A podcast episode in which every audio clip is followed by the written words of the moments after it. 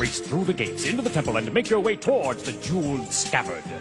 Hidden inside the temple are temple guards, assigned to protect three specific rooms. You can trade your pendant for an extra life and go on, but if you're caught without a pendant, you'll be taken out of the temple. The doors of the temple will instantly unlock, and the temple guards will vanish. Return through the gates with the jeweled scabbard of Sforza in three minutes, and you will both be handsomely rewarded. Legends of the Hidden Temple. Welcome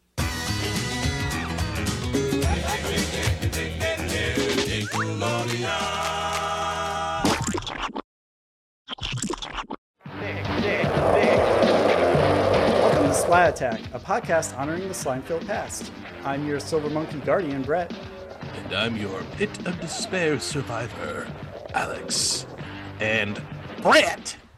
Yes, Alex? We've been to Olmec's Hidden Temple many times before throughout our podcast. What makes our visit in the deep jungle so special this time around? Well, you know, I'm feeling a little bit sentimental because after 30 years of Legends of the Hidden Temple kids crossing the moat, answering historical trivia questions, and yelling at their TV during temple runs, it just felt right to return to this special place once more and really dig deep into what made this one of the most, if not the most, engaging Nickelodeon game shows to ever exist. Happy anniversary, Legends crew! Ah, I can't wait to get into this temple.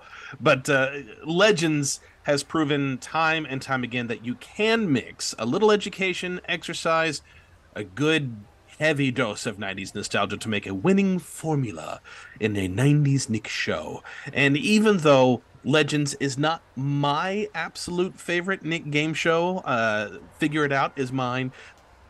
Legends is up there, and I definitely can understand why people, especially 90s Nick fans, consider this to be the epitome of 90s Nick game shows ever. It's it's a great show. Enough chit chat, Alex and Brett. I got a show to run. Whoa, Oh, Kirk Jesus. Fogg, Sorry, of all people. Sorry, yeah. I, I forgot you were here. you, you you you do it, man. You you, you You're the boss. We're not worthy. We're not worthy. So, before we take a walk down memory lane around the temple, Olmec, who's going to be joining us today? We have Matt, Matt and Malcolm of the Red Jaguars. Yay! we also have Kristen Kirkville slash Ross of the Red Jaguars as well. Yay! We've got uh, Josh of the Blue Barracudas. Josh Siniscalo. Uh, well, we don't have any green monkeys, orange iguanas, or purple parrots here, so we'll just skip them and edit some generic kids in later. Actually, I was a green monkey on the first version of the show, so you can have a green monkey and a blue barracuda. Okay, we'll, we'll count it. We'll count it. We also have Josh as a green monkey. Yay! Just not wearing the shirt. It's right Uh, here. It's There it is. behind, it's right there. Yeah, the shirt's on as well. Close enough. and last but not least, we have Nick Borey, Jen Ayers, and John Sajeski on the Silver Snakes. Woo! Yay! now now if I'm not mistaken, they're not the only guests that we've got. They are our contestants, but what other fans of, or not fans? What other guests do we have? Well, we also have uh, the distinguished guests. Uh, we have uh, Legends expert and fan Carl DeCourt joining us today. Yay! Yay! We have uh, David Jordan, who did a lot of the prop work for Legends of the Hidden Temple, who is also on our Weinerville 30th anniversary. And last but not least, we have Mike Lupia, who is the temple guard from season three of Legends of the Hidden Temple. You look a Wow. lot different without your mask, Mike. Yeah, but, uh, for the Less better. dramatic. Did you like hair scaring the too. kids, Mike? Sorry about the nightmare, so I apologize. That's okay. Every 90s kid has a few they have to unpack. I'm sure you had a thrill scaring the kids, I'm sure. Well, um, you know, now that everyone's introduced and we're all set to tackle the temple, uh, let's just dive in with some questions for y'all to warm things up. Uh, what do you guys remember most fondly about being on the show? Uh, I love seeing the set for the first time in real life. Um, after seeing it on season one. Forgive me, I'm getting over a cold too. Nick just realized I'm contagious. Oh no. so no, yeah, it was just neat seeing how different it looked in real life and seeing the Nickelodeon tour up in the window and all that. Seeing it from a backstage perspective uh, versus worrying about. Uh, of course, you wanted to go well, but just being on the set was so cool for a kid back then. I bet it looked very larger in life from the behind the scenes footage I've seen. And and to clarify for anybody who's listening and watching the, this episode, not all of these guests are exclusively from the original uh, run that was on Nickelodeon. Uh, we have a few who are also from the reboot, so we're gonna have memories that are gonna cross between both. So just know that ahead of time. Got got to have full representation, even if some of you listeners are diehard '90s fans or even enjoyed the reboot. We gotta we gotta do it justice by covering everything. Um, so I am a reboot contestant. So although I desperately wanted to be on as a child, my mom would not drive me from Connecticut to Florida for that. As a adult getting on the show, first of all, it was just really surreal. And we filmed outside. We were on like a movie ranch. And so walking onto the set and just seeing the moat, which was way, way, way bigger than the original, it was a little intimidating. And seeing the temple was just as amazing for an adult who had watched and loved the show as a kid as it is for a kid, I think, competing. It was just huge and intimidating and like just awe inspiring. It was it was really a weird like made me feel like I was nine years old again. It was awesome. Did you get a chance to uh, tour the temple at all as a contestant? No, they did not let us. Um, we my team made it to the temple games, but were eliminated there. But we did get to take home razor scooters, so you know, I guess that's like the adult equivalent of BK nights. But uh, they, did not, they did not let us check the temple out. Um, but you know, when we were standing on the side waiting to go on set, like I was trying to see everything just from the side, like peek. I was just gonna echo what Jen said because we were on the reboot as well, and uh, like seeing the set so many decades after you know the original show. Because Matt and I watched pretty much every single episode of the original series. Um, it was just like my inner child screaming the entire time, like I can't believe I'm here. Um, and especially when we were um, on the, the the steps of knowledge because we were right next to Olmec. So that was just absolutely insane. And like hearing, uh, you know, Olmec's voice, like Dee Bradley Baker, just speaking speaking right in our ears and asking us questions. It was it was just a wild experience and like something I didn't ever think we would be able to do in real life. So when you guys were on the steps, were you looking like we were closest to to Olmec, and I just kept like I was looking, and you see my face watching it. I was just like, I have to remember this forever. I have to take like the best mental picture of Olmec right here talking to me. Did you feel like that too? Like, okay, And it was cool too, because like as, as kids, like we watched it and fantasized about being on it, but it was always like co-ed teams, and like to get to do it as adults, like with my brother, was pretty amazing. Yeah. Well, and also um, just to just to, to expand on what Jen you were just asking, like because we were right next to Olmec, so like hearing the questions he was asking, and and I- I feel like the story he told in the reboot was like ten times longer than the story that he told in the original series. Yeah. So I'm trying to memorize every single detail and also not freak out because it's Olmec talking to me and like having to fend like to fend off the nostalgia because I'm like I'm in game mode right now. I, I can't worry about the nostalgia. it was uh, just a great experience. Sounds like a lot of uh, mental gymnastics in, in addition to physical ones. oh, absolutely. The funny thing uh, from from my perspective back in uh, back in season three on the the original show is you know it's, it's so impressive how ornate the set was and the scale of the production. And Olmec of course you know being a centerpiece of it uh, you know I got to being backstage meet Dee very early in his career. And now he's done like what 700 different you know everything from Star Wars to Star Trek to everything. Uh, you know one of the most you know, proficient voice actors out there but back in 95 in season three you go backstage and there's Dee standing behind olmec with a lever to make the mouth move and a microphone that would trigger the eyes when he spoke and it was just kind of like it it was cool, but it was so wonky at the same time. You couldn't help but just get a good chuckle watching him. oh, here's the, the treasure of the you know, Sierra Madre. It, it sounds very much like um, wi- the Wizard of Oz as he's like do, pulling all the mechanisms behind the curtain, except it's a giant stone head. And he was And, a uh, little kid, right? Like he looked like he was Shaggy from Scooby Doo. and very much, yeah, curly Yeah. red hair, like you know, zoinks, you know. give him Oh, who's, who's that actor who looks like him? It's on the tip of my tongue. Uh, in the live-action Scooby-Doo movies. Matt Lillard. Oh, Matt, Matt Lillard. Lillard. Yes, Yeah. thank you. Yeah, they could be strange brothers. John, what about you? What do you what is what's something that you recall fondly? I would just say that you know the whole, the whole set in the first place. I'd been on a previous game show for Nickelodeon, which their set was so small. I was on Get the Picture, oh, nice. Um, oh, awesome. so it was like a kind of like a double whammy. And then all of a sudden, I get thrown on this set, and I was like, "This thing is huge." Mm-hmm. a little overwhelming for only being 13 and trying to take it all in and all the set lights, and it was just a good time. Do you happen to remember uh, what the artifact was when you were on the show?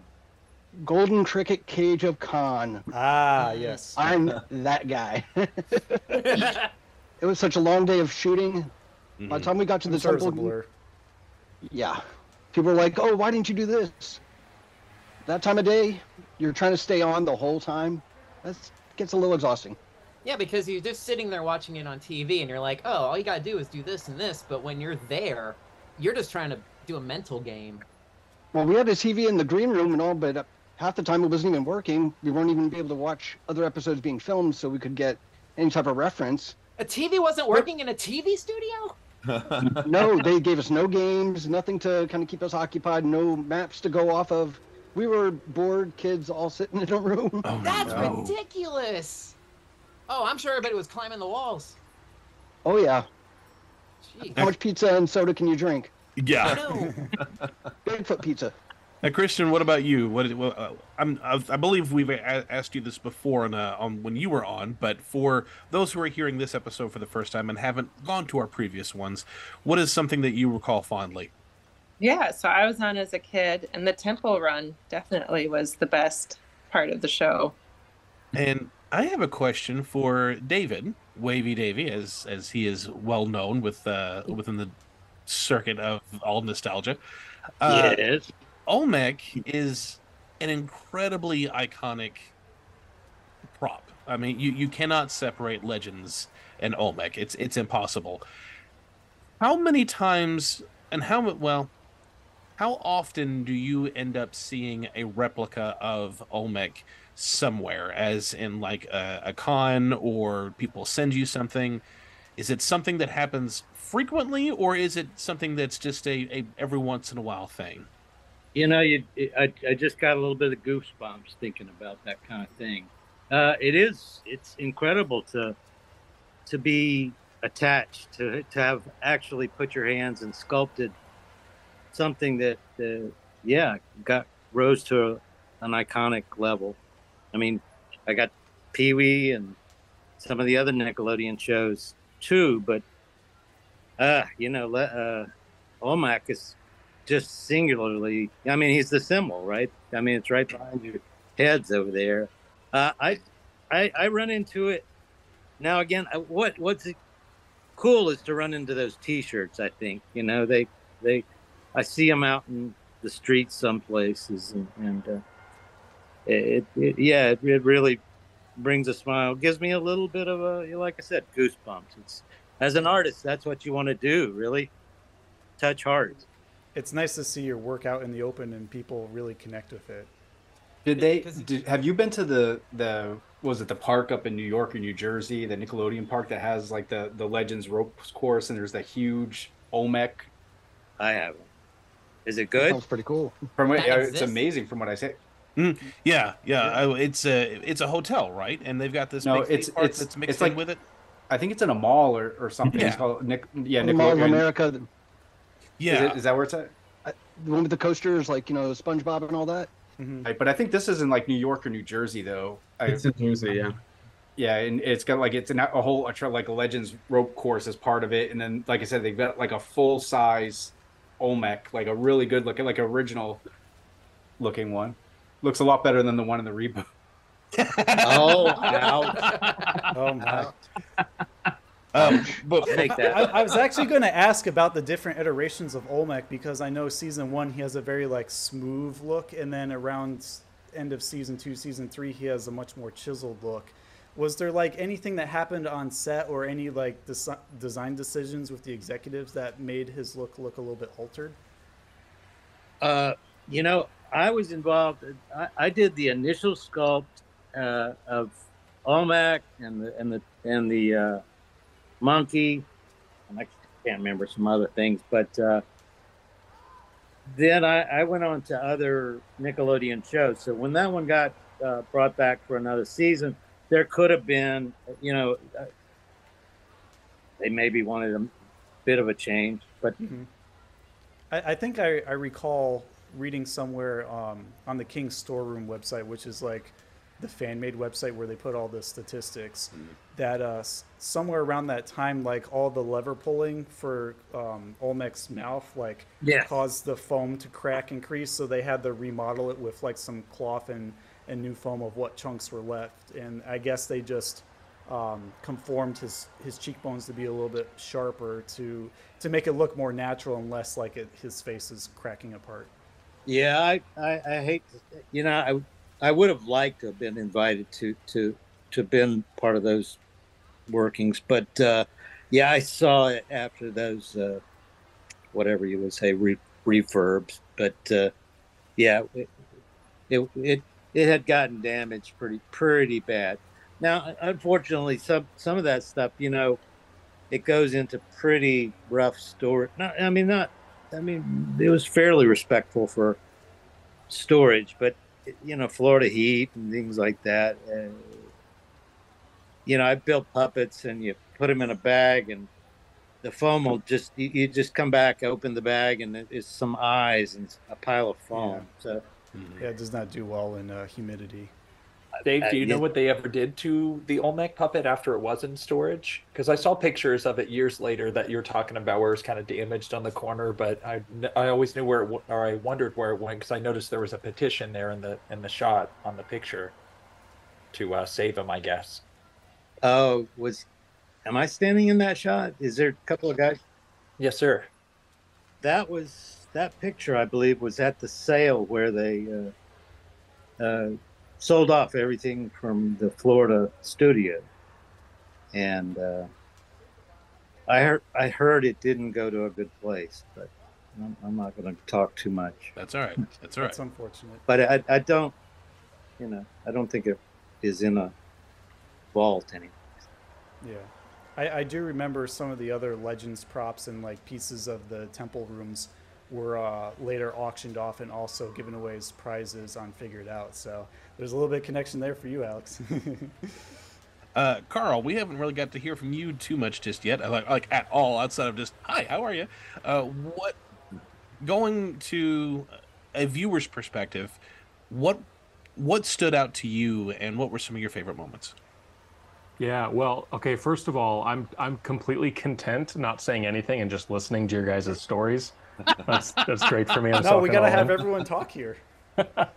Um, I think so. I was six or seven when Legends premiered, and um, so like I I think I was like right at the, the start of the target age group, um, and I was a huge Indiana Jones fan. And so it felt like an extension of Indiana Jones to Yes. me. Sure, Mhm. Um, It was. And and so yeah, I I loved uh, like I have very vivid memories of coming home after school and you know how every like school kid lays on the carpet with their pillow watching TV and um and just like soaking it all in. And mom mom saying hey you know it's time for dinner. Give me 10 minutes. They just hit the temple run you know? And of course it, like every nick kid in the 90s you know i was screaming at the tv whenever you guys couldn't figure out the you know the silver monkey statue and i'm sure we all would have the same issue you know Turn it around. It's upside down. I, I think one time someone was trying to assemble the monkey and the pieces actually fell over the the room, and I think a temple guard had to throw it back up. I don't know if anyone recalls that. Was it you? Uh, yeah, was it? one of one of many temple guards, I'm sure. Uh, but speaking of temple guards, uh, I would like to hear a little bit more from Mike before we move on. What was it like to wear the costume and like, fa- like just experience jumping out in all these random rooms uh, to take kids away into the abyss where they're never seen again? Well, uh, well, the, the first thing about the uh, the costume. So there were uh, uh, three temple guards. Uh, God help me, I can't remember their names. I want to say it was Adam and Dennis, who were legacy. They came in from season one all the way to three uh, out in Orlando. Um, I had worked for Universal Studios in the backlot production department, and also was picking up different shows and promos at Nick Studios. So, just having been around, I had the opportunity to come on board for Legends. Um, so you can you can tell me in the costume versus uh, Adam and Dennis because they're the ones pack abs and got body by Bud Light and you know 22 years old. Oh, wait a minute. So you're the temple guard where I'm the like, pudgy one. no, the, where the time runs out and you're getting up and you're coming through the quicksand bog after the stone wall has been bust open. You're like, yeah, get over here. Time's up. Come on, I got to take you out. so it's it's funny that you mentioned that because uh, my normal rooms, because I was the new guy, and again, you know, not the most attractive uh, compared to the two uh, Hollywood stuntmen, uh, they would stick me in the tree uh, quite a bit, so I, I didn't have to actually wear the costume. Like, like get in the tree, and the inside was like all paper mache, so it, it's itchy, it, it scratches, and you got to Sorry stay. about that. No, no, hey, hey, you did a great job. Uh, you had to take totally still. Or uh, they would have me um, in the in the swamp, which is basically a ball and foam pit, and you would have to lay there, and you have an I uh, an IFB in your ear, and you hear the, the uh, control room. All right, he's coming, he's coming, he's coming down, he's coming down. Mike, Mike, Mike, it's you. Go, Mike, get him, get him. See, see, you know, you're supposed to get up and, and grab the kid. Well, more than twice, I like tackled the kid through the breakaway wall into the next room. You know, trying to get the pennant. So, uh, and then if it was when all doors open and they're making the run and they come through that room, you're hoping that they're not stepping on you or your junk while you're. yeah, in the ball pit, you don't want In the ball to pit. get the wrong. touche, touche, sir. But the, uh, to your question, the costume, the costume was just so ridiculous because, uh, you know, you start off, you start off as a temple guard. You're you're one of the stunt spotters on the moat, um, and then after the moat was done, I would go to the control room and I would work the lights on the steps of knowledge. So when the kids stepped down, I was the one flipping the switch to the correspondent step. Then you would go to the temple games and you'll see me, you know, khaki shorts and a khaki shirt out there making sure the kids don't fall or, you know, got all the pieces. But then when you go to change, and again, you're working with Nickelodeon tour guides and people you see every day. Well, we go to wardrobe and we literally put on a Speedo, uh, a little loinclothy fabric thing, and then a, a chest plate and the mask with the feathers. So the wardrobe ladies, God bless them, they were so great because the costumes would break all the time, and they'd have to hot glue it on the spot. But at the end of uh, at the end of the season, we had the uh, Golden Speedo Award for the best best temple guard who treated the uh, wardrobe staff the best. But uh, yeah, it was uh, the yeah, the costume was just ridiculous in a word. So. Oh, that's fantastic. Best. That's the best. you broke Manny. You you broke. We need a new Kirk. I'm still here. Three minutes. That's not Kirk. Oh, this is a dishonest podcast. Josh, come back. You're supposed to do Olmec. We need him. He's gone. Oh. He's gone. No, he Uh. oh wait, no. he's back. Uh, favorite moments you know honestly I, I loved all of it. I, I really i really dug getting ready for uh, the moat crossing. I typically had silver snakes. That was my my team most of the time. Uh, i had the purple parrots a couple times but you would pep the kids up before they did that uh, that uh, two shot of them when they announce them. And i would tell them like come on man nfl it like headbutt you know rock star at the camera. And so it became kind of a thing, and we'd all try to outdo each other. And I got chewed out by uh, one of the uh, floor directors, like, "Okay, Mike, calm down. You know, it's you know, it's not WWF. You know." But uh, I, I dug that. I really loved doing um, the uh, the temple games. to be honest with you, being a temple guard was cool, but it, it, it was really intense. You know, uh, Adam and Dennis, the two who, who had been there for the two seasons, it was you know second nature to them. For me, you know, stuck in a tree, have to remain like perfectly still while your arms are itching and everything's you know you're sweating to death and you you you got all that pressure and you hear them coming to you through the earpiece. It's like, okay, okay, they're coming down, they're coming down. Mike, Mike, Mike, go get him, get him, get him. You know, it's like ah. You just want to make sure you do a good job because if you blow it, literally changes the whole shape of the game. So, uh, but uh, overall, I mean, the whole the whole experience was just incredible. It's it's one of my uh, my favorite memories of my uh, my time doing you know television and, and, and film. Uh, you know, overall, my, my entire resume. That's definitely definitely one of the highlights, if not the highlight, uh, including all my time at Nickelodeon. Sounds like a once in a lifetime experience, based. Absolutely, based on what absolutely. Well, uh, Nick and Josh, I know we we've covered a lot of your ground in our uh, season two special, the the Legends to the End Hidden Temple Legacy, um, Where do you, promised we would meet the real Kirk. We tried. I sent out so many messages. We tried, Effing man. idiot thing. We tried him. I think, I think your Kirk is terrific. Your Kirk is Brett, now friendly. it's I told you it wasn't gonna work. Oh, let's, sweet Come Kirk, back, let's- discount Kirk. Let's do a high five. Let's do a high five, Phil. You you have you guys seen the show before actually getting on the show, or did you just kind of blindly s- sign up for it? I did, but Nick had not. Yeah, I was season one, so it didn't exist. I think John uh, also he was season one, so we were literally coming into it completely Blind. blind. Yeah, and not even knowing, uh, just even learning the game, and it was like the first time there was any sort of like an elimination style game and that type of thing. So yeah, we had nothing. We were just more confused than anything. That's why anyone on season one, when they're like, "They're the kids are stupid. They don't know where they're going, or they're they don't know how to put together the monkey." That's like we, you're seeing everything like everything for the first time. So And what was your episode number again? 16. So that was the fourth day of shooting of the first season. So everyone's like brand new at it since he was episode 16. So that's it's crazy to know the episode numbers. That's why the Paramount Plus order is so neat to watch. Uh, but trying to be into it when you're fir- you're thinking it's Double Dare and you're like, whoa, this is Yeah, that's much why we thought more we were showing up. serious. You're like, oh, I I just thought poor poor John because he went from get the picture with a fairly uh, well, and, and like I said a small set, but you've got Mike O'Malley hosting, and he uh, was he was he just as chaotic as he as he was on Guts for when you did get the picture. He was actually just larger than life. He was a really nice guy. I mean, overall, I mean, he tried to keep everybody calm, and here I am, only 11 years old and nervous as heck, answering questions wrong, question after question, and just trying to get an answer out, trying to keep my composure, standing on top of the footstool, trying to be as tall as possible because, well, I'm only like four foot six or something, so they had to put me up. But yeah, Mike was a good dude. I mean, he no complaints from him. I think it's hilarious. Because I love Mike. If, if you've heard our, our Guts episode, we love Mike.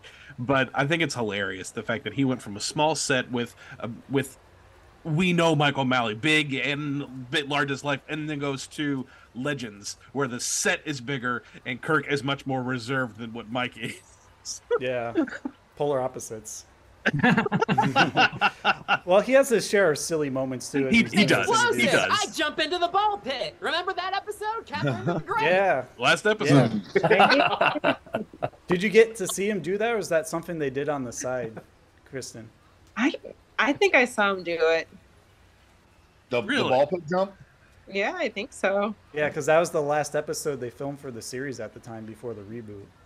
Yeah, no, I, I, I in fact, I, I remember that, and I remember uh, one of the promos. One of the things that was cool about Legends is the technology that they had at their disposal was really kind of way ahead of its time. They actually had lipstick cameras on on a pole, which you know back in '95 was not common. So you'll see some shots. Just one of the episodes I was watching tonight where you know you'll see the camera's view go between some bricks and then you know close in on some lizards in the pit.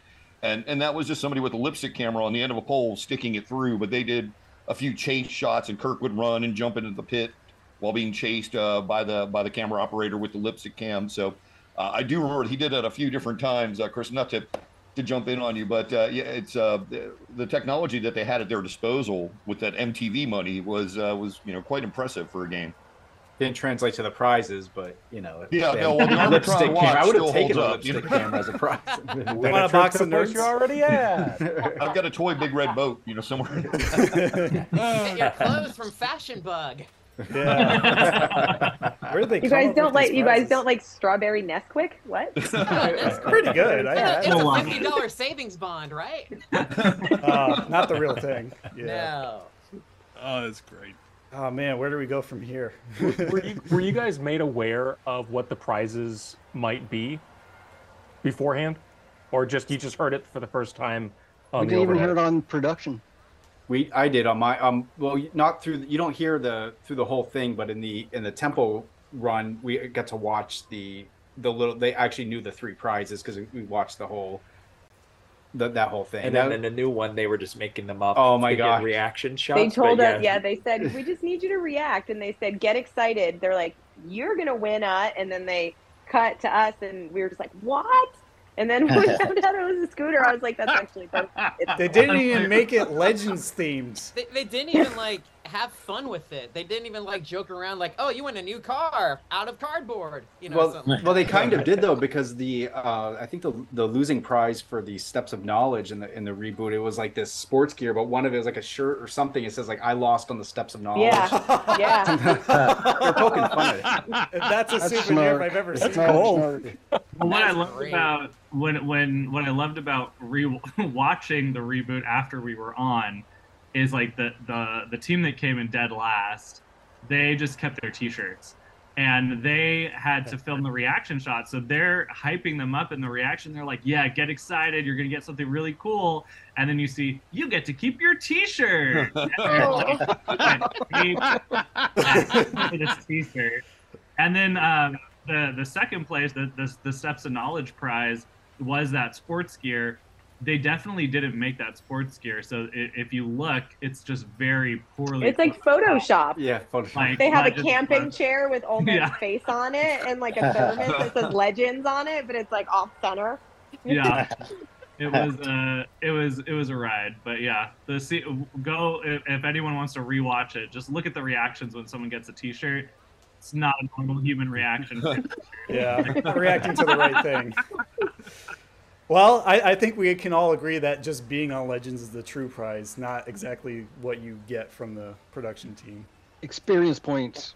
Yes. Yes. It's, You're- it's a you're- forever uh, corporate fun fact and an icebreaker that you always have in your back pocket. So and, that, and I think Nickelodeon games in general were that way. The, that you're not there to get prizes; you're there to play the game. Yeah. uh, Mm-hmm. except Double Dare, I don't like Double Dare to me. Like with the obstacle course, like that just kind of that set the precedent. Everyone thought they were going to be like, you know, that many prizes, winning that much. Yeah, So- one one per obstacle, so you get eight total, and then there's like something big at the and end, like everything in between, like that money from the other stuff, and like we didn't even get to like keep because I was first season, so I didn't realize. So I, in the back of my head, kind of hoped I was like, I've got to get like the other prizes too. I thought like I was like kind of collecting, you know, my my Nesquik and my Super tuna fish and yeah, and all, all the stuff. And it's, but yeah, no, it's just a telescope. That's so funny. Like so from from the perspective of somebody who was watching, I I, I didn't realize till now that I ne- like I never cared about the prizes. Like if I was in your shoes, the prize to me would have been the temple run, like being able to do the temple run. Yeah, you'd think that, and I thought that too. But man, when you get there and they read off my grand prize, and I'm in Orlando, and then they're like, "You win a trip to Busch Gardens," which is like the Great, I go there every day. yeah, 40 miles up the, up the road. So yeah, that, that but you know, you're I, I, I mean, space camp. That's what it was about. We also mm-hmm. wanted to, Yes. we just Yeah. wanted to go to space camp. Yeah, I got to go to Mexico. That was really cool. Yeah, going on the trip that was great, especially ones that were not in Orlando. So that's great. Did you end up keeping any of the the prizes you got, Kristen, other than the trip? Yeah, yeah. I used the rollerblades all the time. I became a rollerblader after that show, and we had the little six in one game table. That was a lot of fun. See, some practical prizes are there. You know, it, just from the perspective of of being part of the creator of the art team, uh, bringing visions to life. As people, you know, the the viewers and what have you, it just it touches my heart, and I'm I'm interested in hearing how about. I, I always liked the the shows that we created that took you guys into a world that Legends particularly did it. I think Guts did it in a pretty good way. You know, uh, in my career, I think Pee Wee was a world, you know, you could go to, and uh, I just wanted to hear how you guys felt about the idea of these worlds that we created and that you wanted to go there. Speaking as one of the co-hosts, I absolutely loved every how different almost every Nickelodeon show was, uh, especially the game shows, because they all had their own character, they had their own identity, and the especially the game shows were really great about making this environment that kids wanted to be a part of. That's why we love to watch them so much, and that we wanted to be on them so much. I mean, even Double Dare, uh, the first first one, had this had this great bright colors and this fun set, even though it it smelled all the time, I'm sure. But it, it's, my car smelled like that too. Yeah, Oh, rotten whipped cream. but they, they they were so rich with character, the sets and the props and everything about it, the sounds, the music. It, it, it fit so well that uh, you wouldn't have to be in it to know what it was. As in, you wouldn't. You could take one piece of every single one of those shows and present it. It could be listen to three seconds of this song, or look at one set piece, or uh, any random prop. What show was this from? And you would know immediately what it was because it set that scenery so perfect, and it was an environment that not just kids but adults would want to be there too. I guarantee you. Yeah. Each had a distinct identity to it. What about um but you say that and then it just immediately as you're describing that, I think you're exactly right. But think about like Wild and Crazy Kids, how that was like just outside in the park, but I can just but they but the way they produce it the from the music, like the wow and and, and it's like and the lighting and stuff, it's just like it makes you feel like you're in the like like you said, it transports you there, even like the like the the fantastical worlds like legends where it's all fake but even that being out in the park as a kid watching that it just gave that vibe it wasn't like overproduced it just felt it's like gritty you're at the park playing with a bunch of you know other kids so i mean It almost that almost felt like a giant field trip. Uh, Go out. yeah there. but the mu- everything fit so like you said you're like you watch a show and just kind of like you just immersed in it and it has its own tone it doesn't feel like you're watching another you know just another version of another show and that was part of their thing was what are some fun things the kids can do outside okay now let's take it to the 11th degree and make it ridiculous and still fun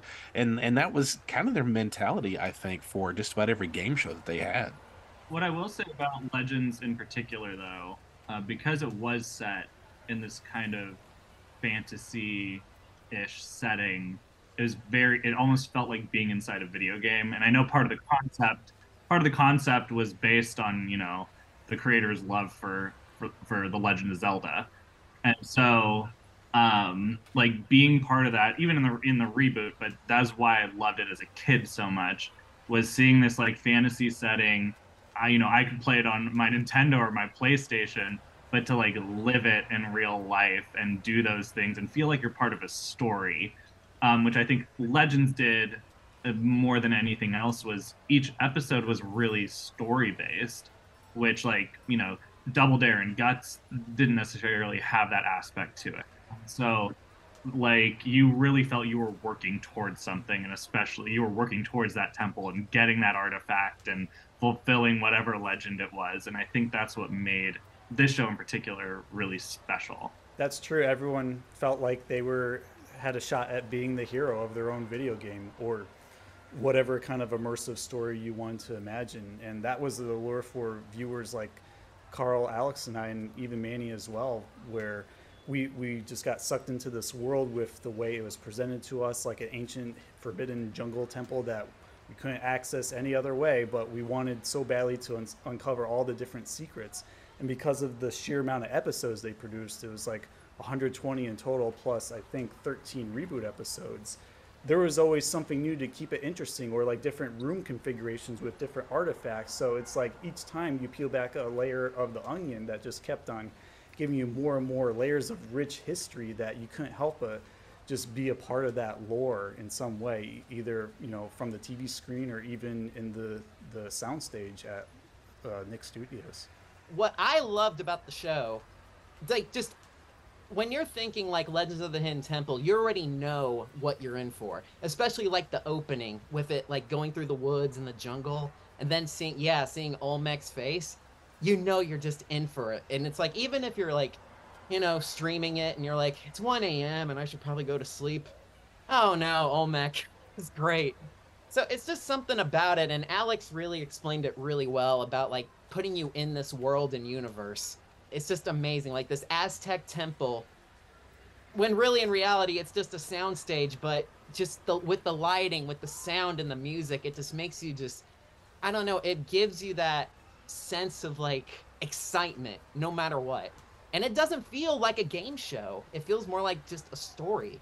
interactive story it's kind of like i mean going to things like this it's kind of like watching a puppet show because you know it's a puppet and you know it's just somebody manipulating the puppet. I mean olmec himself is essentially a giant puppet.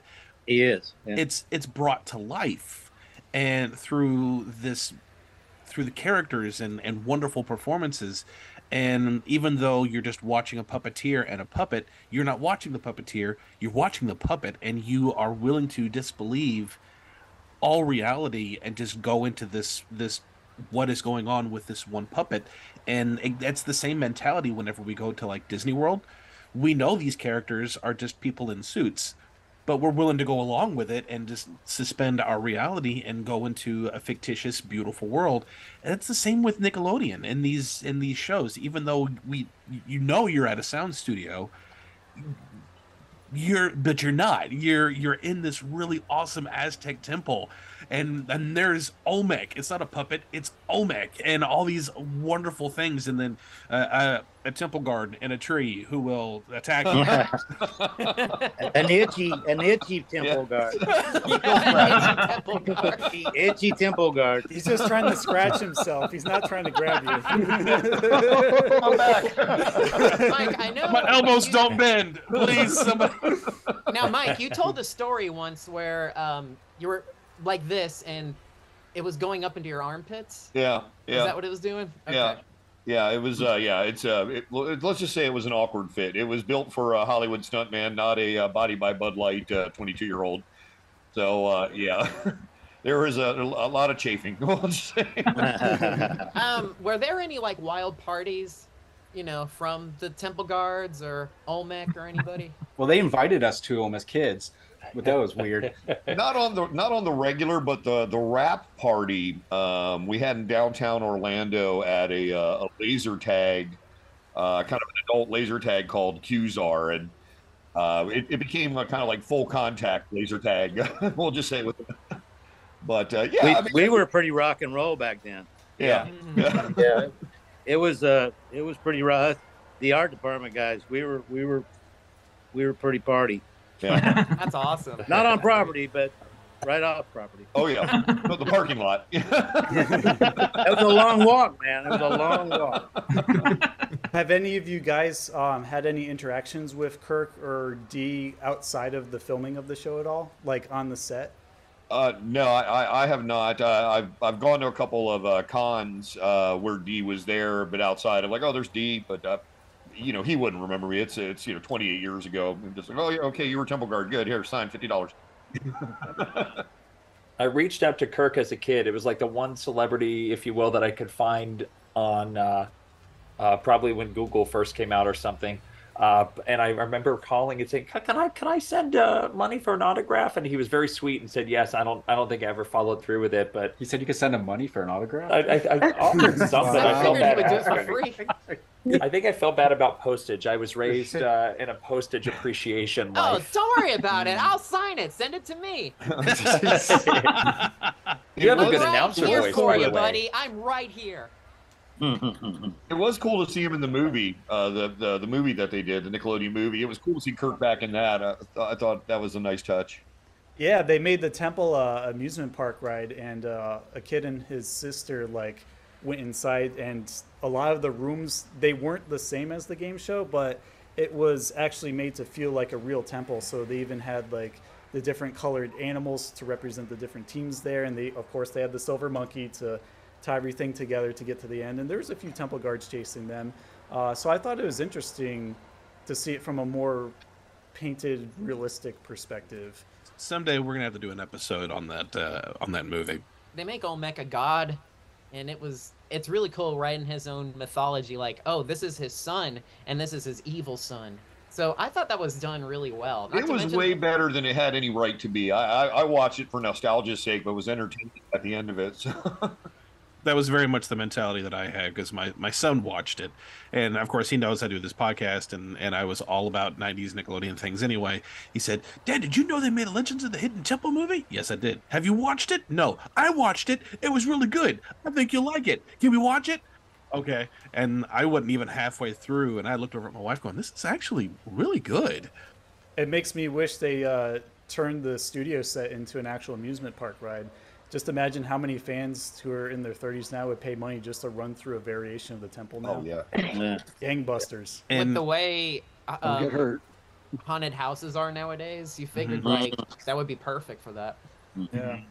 I wouldn't do it because I'm a scaredy cat. So no.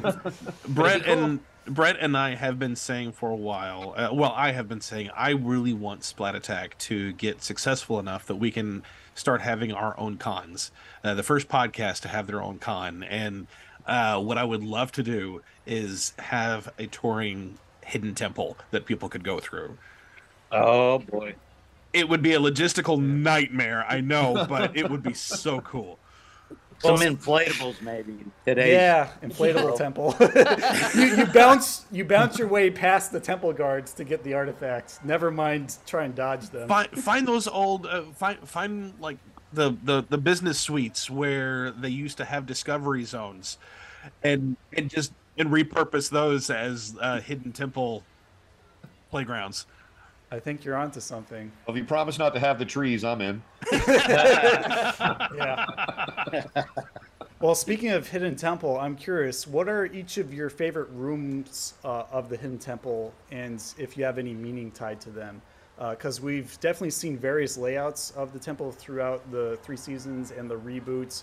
Um, so I'm wondering if any of them really resonate with you, whether you actually went into the temple or you just like the look of it, or you saw other contestants you liked uh, run through it that had a cool mechanism. Share your thoughts, any of you.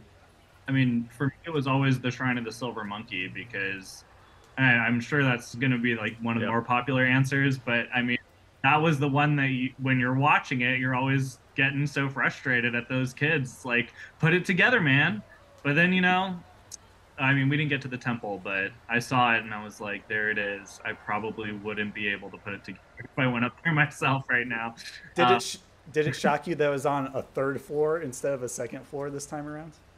It was pretty wild, and they had this like mannequin in one of the rooms, and that, that was brand new room from from the original one. And from far away, it looked like it was just someone standing there. Uh, so it was a little bizarre seeing that one. You know, Josh is the only one to do it twice to put the silver monkey together twice. Oh, I thought you meant the oh, mannequin. Oh yeah, I was no, like, no. that that Oh, one looked Lordy. equally tough though when I saw the reboot, the the Queen's Armory, because instead of three pieces, it's five different ones. it you had to was put- a nightmare. It was it was the wor I and and you're so winded by the time you get there. Up in, uh, like I was like moving like my brain was moving twice as fast as my body the, in that one. You could hear people like oh you know like him yelling like oh come on come on. It's dead silent, dead dead silent. Unlike the original when like John and, and uh, all of all the, those of us who ran the first one, where it's like you get the crowd as long as unless they went home for the day, but the crowd screaming, you hear the music, you hear Kirk. It's like a, this burst of energy. You're young, but in the, in the reboot, it, it High was just it was awkward. It was like it was like a run through. it's like you're like it was just crickets. And then when you like, like go and you it's like uh, if you if you're on TikTok or anything like that squeaky shoe sound like, tweet, tweet, like that's, that's all you hear is just like quiet and it, it's so by the time you get out there all you can hear is yourself breathing in the Queen's Armory and dying and I was praying for a temple guard. Was it awkward with the with the head cam? Was it awkward with that? A little. I mean, I didn't really notice it. It didn't really like. uh But they, they must have been some kind of tech thing because they only did it for the first few that that went, and then they just, I guess, gave up on it. Brett, I am terrible with the names. I, I, I always am terrible with the room names. What was the the room with that uh, Jason had to use the dog leash to pull the the rope? Oh, to- that that's the pit. The pit. Okay, you got see- the easiest one. I, I always loved whenever they had the rope in the pit because, like Carl, Too many people failed. Indiana Jones, it was my absolute favorite hero of all time until James Bond in the, in the late '90s for me. But to see whenever somebody, like you said, they failed, but whenever someone was able to do that, actually hold onto the rope and swing from one end to the other, I got so excited. Like to me, they had just won the temple already because that is so cool. It's their final moment of escape, and once they get over that chasm, it's smooth sailing through the crypt and down the steps. Um, I've, I've definitely seen my share of wipeouts in that pit because even though it looks like there's a lot of space, there's there's a lot of stuff to wade through. Whether it's like styrofoam peanuts in season one or like green balls in season two, and then in season three it got a little bit elongated with a column that you had to knock over with like a weird wooden cylinder on a on a rope. So. The pit and the It- pendulum, yeah. Yeah, it, it's like Yeah. an equalizer whether you get into the temple or get out because it takes it takes some quick thinking to maneuver it without slowing down too much. And there's definitely been a handful of temple runs where you know you think you're going they're going to make it out with the artifact, but as soon as they get in the pit, they either like fall down or take the bottom route instead of the top route, and it you just lose all that time before the very end. I mean, remember the elevator from season one? That took forever. Yeah, the with the well and then the mine shaft, they both had that mechanism. It took at least 25 seconds to get up. I counted. That, that was where Josh was, uh, where he like he was stretching, like he was waiting, and and they they thought, and remember he said that uh, he thought like people watched and they think that they cheated because like they stopped the the elevator so he couldn't reach it, but there was like the piece on there you have to hold it. Yeah, I came up on the two-handed actuator. So so like when he was reaching for the thing, so he kind of stopped it himself. But I just had, I but had it's laugh. so much like being in a movie to give credibility to Davey and the other production crew. It's like you hear that music to Nick's point in season one, so you hear that music running out as well as the countdown, pre-recorded or actually there. Uh, so cool as a kid. Same with Shrine of the Silver Monkey. Everything's lit like a treasure. There's your golden idol from Indiana Jones. Such credibility given just from the set alone, much less the production value on the music and all that. Yeah, it definitely does it justice. You were talking about the music, and I'm gonna put it in this episode. I don't think I've put it in previous episodes, but I know that I had told Brett this before. I would love to ask the composer if one of the Temple Game songs was influenced from Bat Dance. I was just going to say, did you like the bootleg bat dance? because that's what it, for for anyone who does not know bat dance was a song from prince from 89 batman and one of the temple games is exactly like it. So uh, i'll play a little bit of both right here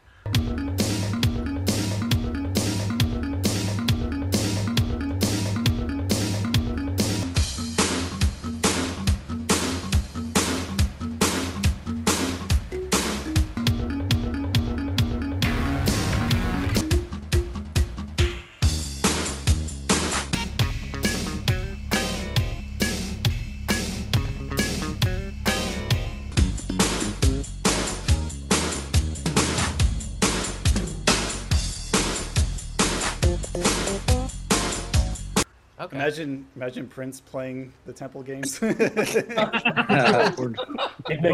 every dance move will be a when will be him going into a room. right. the pit will be all purple But but getting back to the rooms, um, what are some of the Silver others? monkey, silver monkey. what were some of your other uh, favorite rooms I um I really loved when they I don't know if it was the second or third season when they introduced the heart room.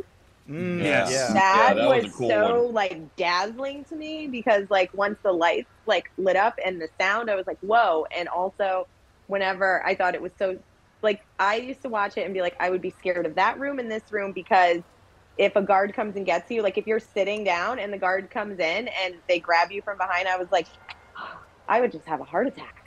That's No. why they call it And the so- heart room. The heart room. yeah. But that was I was like, wow, that's so visually stunning. Yeah, yeah. I, I'm a I'm a fan of the heart room as well because not only is it statistically one of the hardest rooms to get an artifact out of, I think only, yeah, it, I think only two of them got taken out: the lucky pillow of uh, Annie Taylor and the muscle shell armor of Pack. Sorry, butchered that. Um, it, there's a lot of versatility to it too because they still kept the same like heart uh, mural painting on the on the wall, but they changed a lot of the mechanisms for it. Like sometimes it became Medusa's lair, where they put a head on the front, and you, you have to put the snakes in. Sometimes it became the room of the fallen columns, where you have to go through like a bunch of boxing, punching cylinder type things. And then other times it, ha- it had like the giant mandarin hand that you had to like put the fingers on the globe to maneuver. So it always kept you guessing, and somehow it just brought the the whole layout of the temple together, no matter who had the maneuver around it or through it. I think the Jester's Court was cool. Yeah. Uh, the fact that it would go right in, and I heard that there's still to this day a kid stuck in there. Oh my god! Oh, she's frozen on the buttons. You can't pry her off. Oh, she won't even blink. There she is. Starstruck from the podcast. I think King's storeroom was cool to trust kids to break some clay. That yeah. Yeah. The armory, the armory was always one of my favorites, where they had to, to pull the arms down and uh, it, but yeah, but that was always I want to Yeah. piggyback on that answer right there. I love the heart room as well, but that room from season three had to be the most scariest. Because imagine you just pulling that down and then you're getting grabbed. Get it? Yes, that, that I was gonna say that's the worst part. Like out of all the places to to put the temple guard, like that Oh, had to be the most terrifying. What about that one temple guard that yelled "Ah, la, la, la, la," like that? There was a guy that did that. when did that happen? It's happened. I think it's on season one or season two, but there, See, there that is- would be me. Fogg, you have Maybe offended us. David did that. there is one that had that. That that's probably why they replaced the temple guard with like a sound effect they press on the switchboard. so Right. that they Right. didn't have to Swear. do that. Watch the show. I promise it's there. Man, and every time I see the Temple Guard come out, and they didn't even do it in the show because it wasn't a thing yet, but I always hear the Witch Doctor from Crash Bandicoot every single time Yeah, they show up. Aku Aku. Uduga.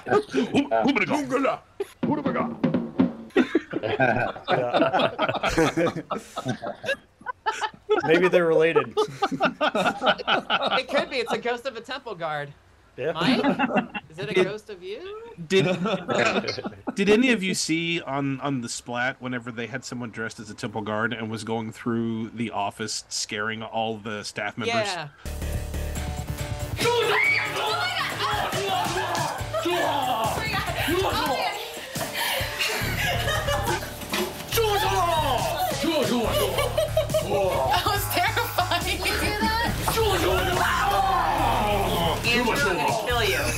I remember there was a Stick Stickly episode where he went from the hallways of Nickelodeon into Stage 18 when Legends was shooting, but I can't find that at all online either. Yeah, yeah, that's a tough one. You know, I made Stick Stickly. Whoa, Oh, did. goodness. Yeah. That's amazing. Yeah. Hey, Dude, I have all Davey's kinds. the, Of, s- I have all kinds of star of drawings. What's that? I said you were the for I I think I respect everyone's presence, but I think we will all agree that you're the star of this podcast here. Absolutely. The Wavy Davy Show. Seriously. Uh, uh, You made it's- all of Nickelodeon. I mean, seriously. The Well- backdrop of our all of our youth. Yeah.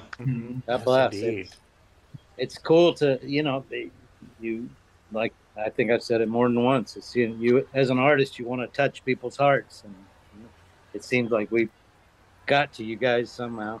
Oh, absolutely. Yeah. Absolutely.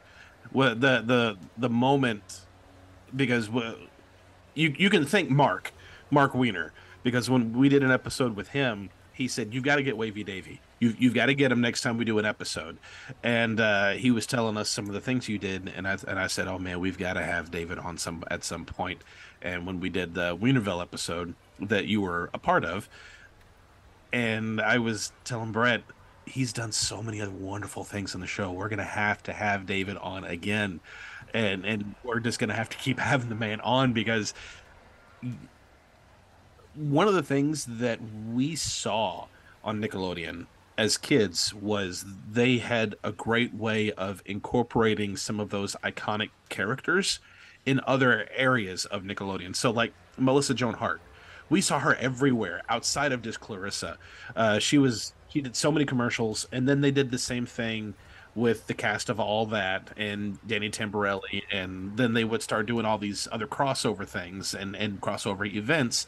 But what we what we don't see is all the people behind the scenes who have had their fingers in so many different pies that Nickelodeon had. Uh, their their cream pies. I mean, Mark Summers was everywhere, but we didn't we didn't know that the guy who made Olmec also made Stick Stickly and also was had uh, worked on Guts and also worked on Weinerville and also did all these awesome awesome things.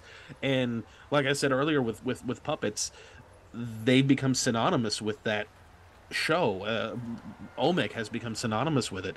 And yes it, they are absolute core memories for us uh, because we we see Olmec but what we remember is exactly what Carl was saying. Not not getting home fast enough to sit down and jump into this world and, and put away school and put away home and and dive into something that is wholesome and fun and in in a way clean, in a way very messy, but but you've been able to help make this fully realized for us. And then whenever we go back with our our adult lives now which good or bad they're adult lives now. And then we see olmec on paramount plus and then we're instantly back to i can't wait to get home from work and sit down and watch this with my kids and get back into this world again. So yes you you have absolutely created or co-created some wonderful, wonderful memories for us that we cannot even begin to say thank you enough for. Uh, not just with Olmec, but with so many other things as well. So when Josh says you, are the star of this podcast of this episode, he's not wrong because you have done some wonderful stuff, and we will always be very grateful for all the things that you've done behind the scenes and made such wonderful things for us to enjoy. I, I appreciate that very much. Such kind words uh, you know what a what a blessing it is, and you know to think that that you guys carry those little things all the time, and little triggers will take you there. That's so cool. That is so so beautiful. I, I I wonder if the next generations are getting those little things or not. I mean, my my son is. I mean, I'm already. I, I I'm honestly thank thanks for Paramount Plus because all of that stuff. He's now watching like old Nickelodeon stuff and getting into that. So the fact that I that stuff with him and you know, he's only two and a half, but it's pretty cool that he's he's able to see it. so my son is uh, he's gonna be nine soon, and we I'm really I'm a very nostalgic person. So we watch a lot of shows from like my childhood. So he's been watching like old episodes um, of legends that we could find on like YouTube for the last few years. So when I found out that I like was like I was potentially going to be on the show and stuff, he told like everybody at his school, and none of the kids knew the show. And he was like, "You guys don't watch Legends?" And I was like, "What? They are not children. They were not born in the '80s." And I was like, "And they don't have weird moms like this who are like, no new stuff, old stuff only." So he and it's it's just really rad because he loved the old show and then he watched the new one and he said like most people said. He was like, "Listen, mom, I love you, and you did awesome, but I really like the original better." And I was like, oh, "Fair enough, bro. Fair enough. Yeah. Fair well, at, enough." least, at least you got got him raised on a quality classic Nickelodeon television because I feel like all of us, not just Alex and I, uh, running this podcast, we kind of have an obligation to present um, the history of Nickelodeon to the next generation and not really convince them, but help them understand why it's so meaningful and special to us because today everything is just easily at your fingertips and there's just a million different shows on a million different platforms. How do you distinguish and parse it all and and connect with anything when it's just a constant smattering of media? But at least back then we had that opportunity and the space to really see the identity of each individual show and really appreciate it for what it had to offer us. So because we had that experience that we lived through, it, it seems like a, a responsibility to share with younger generations so they can understand why it matters to us and why it should continue to matter to future generations as well. Brett, that was going to make that point actually about the the wide slate like my daughter. Obviously, you can watch whatever you want, whenever you want, stream everything. But in the '90s, and that's what made it everybody had this. You know, you just watched what was on TV at five thirty or six o'clock or whatever time. You know, Legends was on, and you everybody was watching Nickelodeon. Everybody is watching the same show. So if you talked about it later, you're all talking about the same episode, and you're oh, did you see what happened? You know, last night, or or even if it was like all that, or whatever it is, those shows aired when they aired, and that's all you had to watch. And there weren't a ton of kids you know networks at that time or things to you know watch especially in the evening so we were all watching the same thing. so i feel like that that's what brought us as a community together. And i'm of course pushed my daughter to watch it and she has a blue barracuda and a silver snake shirt. And so she's into it and she acts embarrassed but then she'll casually bring it up to people randomly. So i'm like so she's she's uh she's too cool to admit that it's cool. But um the one thing i was i was gonna bring up also when we were talking about uh what made legends unique and special and and in addition to all the other parts i feel like it did one thing that no other show did which was instead they had teams and they had tribes and and so they had all the you know everybody all the kids watching you had someone to root for you didn't have to get to know someone and like the team. Like if i watch you know guts okay red team blue team okay josh the jet is cool or something but it's not like you're i'm not gonna be like i'm team blue. So you know everybody you know associate you know there's a lot of stuff now on like twitter or whatever where people would be like you know i don't care about your horoscope. But your legends of the hidden temple team. Those types of things like people don't do that about any other show. It wasn't like oh who's your double dare team blue or red? I mean it's like this is everybody buys share everybody associates and they're die hard ride or die except for us which we've sold out our original teams but but uh, uh, you know everybody's ride or die with their teams and i think that that's awesome and so unique. I can't think of any other show that does that where they at least back then where you know you had a team like like a sports team almost to to root yeah. for. It's it's another it's another layer of that lore that's built into the show where you can you can connect with the tribes even if you're watching at home. Like even when i talked about it in um, top five uh, game shows uh, over on patreon uh, legends was my number one because when i saw the temple run of the the headdress of lawrence of arabia being completed that was like the first temple victory I ever saw and for some reason i just embodied I, I really appreciated like the tenacity and the speed of of that green monkey who made it all the way through with his teammate and that's where that moment where you, you you start to connect the traits that you have in yourself with the people You who on team. identify with a team. You're like, oh, silver snakes are always kind of sneaky, but they're fast, and like purple pandas are always really funny. And yeah, like, or like the blue are like, oh, that's are very smart. So you you kind of form this this lore in your head, filling in the gaps and giving them personality types, so that you feel like a sense of belonging, even if you're not, you know, there in person participating. And that's that's where it kind of goes. That's the point where it goes beyond being a game show and and be becoming a legend of itself. Now, 30 years later. It would be today's equivalent of which Hogwarts house are you? yes. Yes. yes, You know, literally. that's That's what I was thinking. Yeah, Which mascot? Which icon? Mm-hmm. I'm also Slytherin, so. I have I have a too. question. I have a question. So, if you competed as a kid, did they give you guys options? Did they ask you what team you wanted to be, or did they just assign you a team? Like they just assigned it, right? They- they signed it and your partner yeah you showed up and you met some awkward stranger and you're And they were like, okay, you're, you're friends now. Because they asked us what But we never saw "What each is your-" other. We never saw each other after the show. Right Mm, Really? Oh, Yeah. oh. It's a very Josh limited and Nick might be the experience bond. exception. Yeah.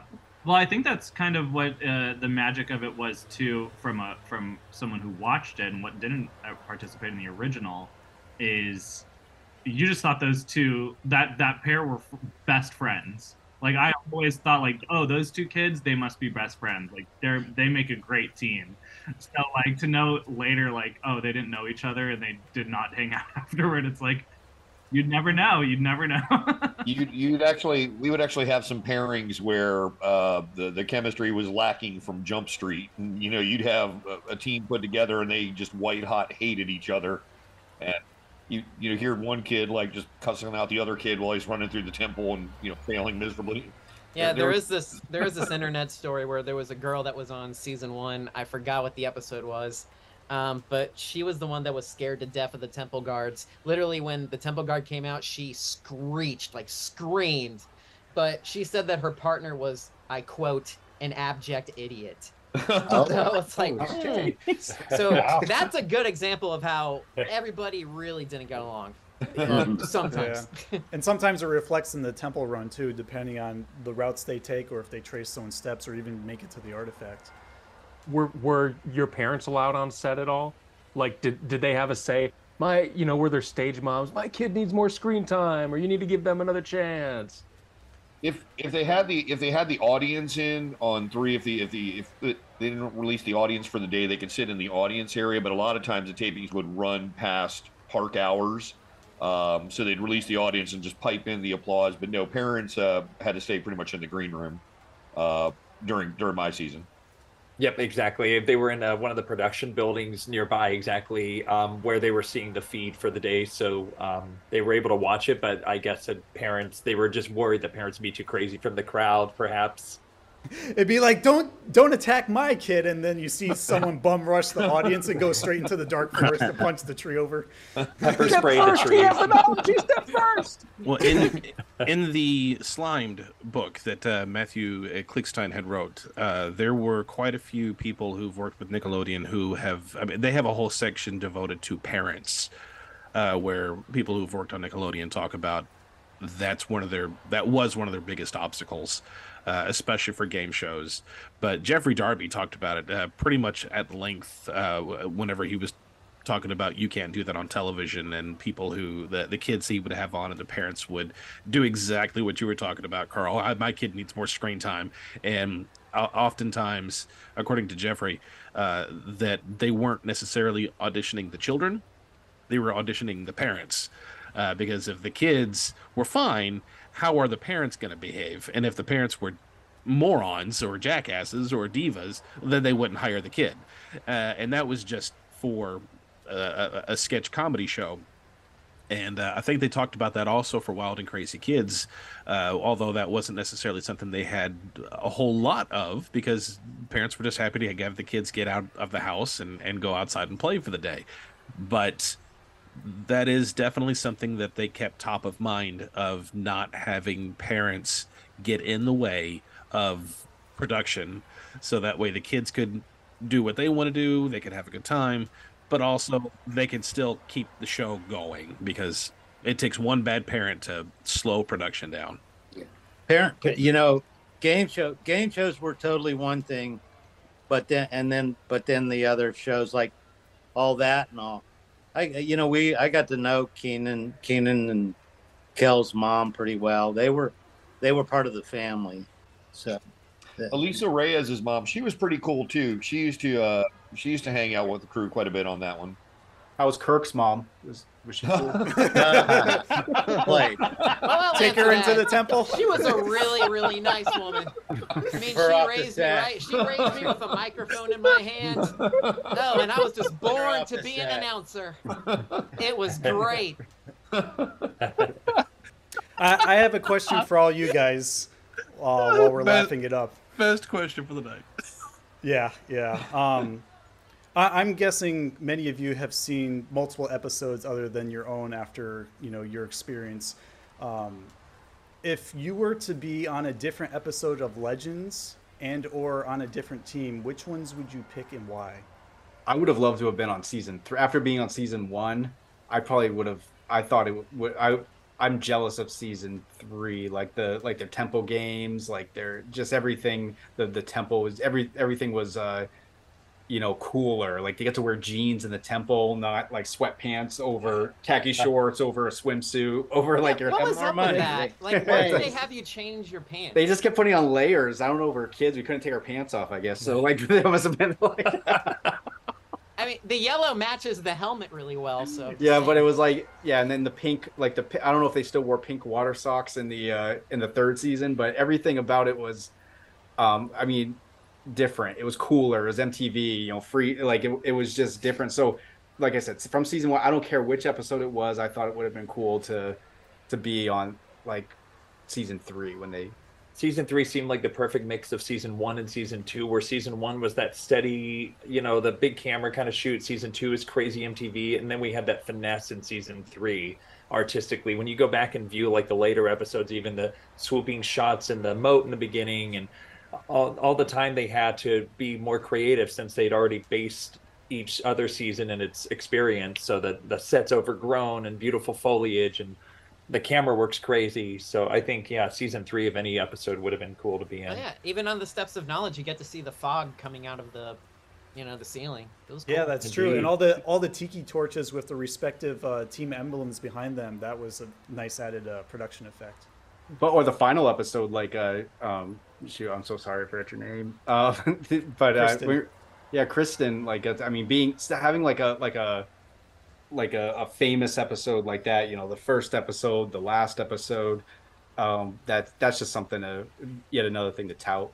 Yeah. If, so I think that'd be Yeah. cool.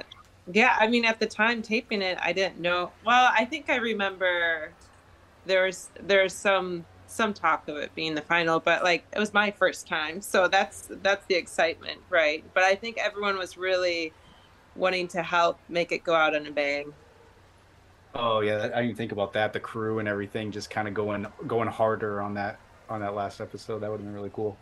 Mike, it's so fun to to see you and to hear your experience of it. And I was gonna say, I think the forest was like the scariest room. Um, to imagine like a tree hugging me. So I think you did a great job. Yeah, I've had some nightmares from it. Let me... Never mind hugging a tree; the tree hugs you. You're right. No, but it, it really was a great crew. There, there was a lot, there was a ton of talent on it. A lot of them have gone on to do, uh, you know, a lot of great work in the production community. You know, some well, obviously, you know, Dee being obviously the probably the the the, the leader of that pack, but uh, a lot of the, the camera folks have gone on to do uh, all sorts of ENG electric news gathering for various networks. But yeah, it was just it was a great time, a great team. Uh, you know, you really had a sense of family uh, you know, showing up every day and doing, you know, four shows a day. And it was just, it, it, it was a, one of the best times of my life, to be quite honest. So final final question of the night. Um, so we have enough energy for our segment later on. Um, was there any particular artifact that or legend uh, associated with an artifact that really drew you into the show more than any other? Um, is it the Galileo's cannonball? Was Yes. that one? I don't know why. I just thought that was so cool, like so so cool as a kid. Like that was the one when uh, Jam and John got out with one second on the clock uh, when he retrieved the cannonball from the dungeon. As a kid, I couldn't tell you a single main artifact. Uh, then when I got back into it as an adult, the one that always comes to mind is Buddha's belly button. Yes, I was just gonna say that. what what is Why? What is with some of the artifacts based on like really weird body pieces? Like there there were hands sometimes. There The was monocle. eyes, The helmets. heads. Uh, Yeah. The bifocal monocle. Yeah. it had the eye in it still. Yeah. Did they rip it out of the guy? Oh, Oh, the dead gonna- man's hand, which was just a deck of cards. Oh yeah, that was that was a twist. What were you gonna say, Nick? No, I was gonna ask, and I think it's Mike about what, with the on especially on the first season when they had like it looked like obvious stage hands standing there with like and during the the during the legends like they would be like it would be like horribly racially inappropriate like because they would never look they but they would just be like a white guy and it didn't matter what the legend was it would you know where they oh, show Oh, the, the, actors? Oh yeah, yeah, the actors. the yeah, that's what I mean. Yeah, fog thing. yeah, and like the thing that which they stopped doing, I think, after season one. But I was gonna ask, like, were those like also stage hands, or did they have to like hire other like people to to do those? weren't those weren't those the moms and dads? Gave them something to do On with the wigs. Yeah, yeah. Plot twist, they were all Dee Bradley Baker. I, I mean, in season two and three, when the legend was going, yeah. There is a there is a wrap um there is a wrap tape of season one. I don't know if anybody's seen it. Um, it shows like a behind the scenes thing. It's like five minutes long, but it shows some of the actors getting into those costumes to be in the legend, and some of them are like uh, PAs and production assistants that are like way off in the side after they do the temple run. So it's cool to see that. Yeah, they, they recycled uh, the stunt spotters uh, as much as they could because you know obviously there's six of them you know going for the moat and then for the steps it was just me flipping switches but then there were four of us for the various temple games and sometimes they'd bring out the two original temple guards also so it'd be anywhere from four to six but it would all pull from that pool of the uh, spotters on the uh, moat crossing. Oh, Hmm. cool. All right, we've had a lot of a lot of great stories with these guys. Oh my gosh! And uh, I, we've got a whole lot more episode to share with all of you. So, before we get too involved with other things that we're going to share with all of you, we're going to cut to a commercial break. We're going to step out of the moat. We're going to stop the temple games for a bit, and we're going to gather our pendants, and we'll be right back just after a little bit of other things that we've got going on with Splat Attack. So, be right back.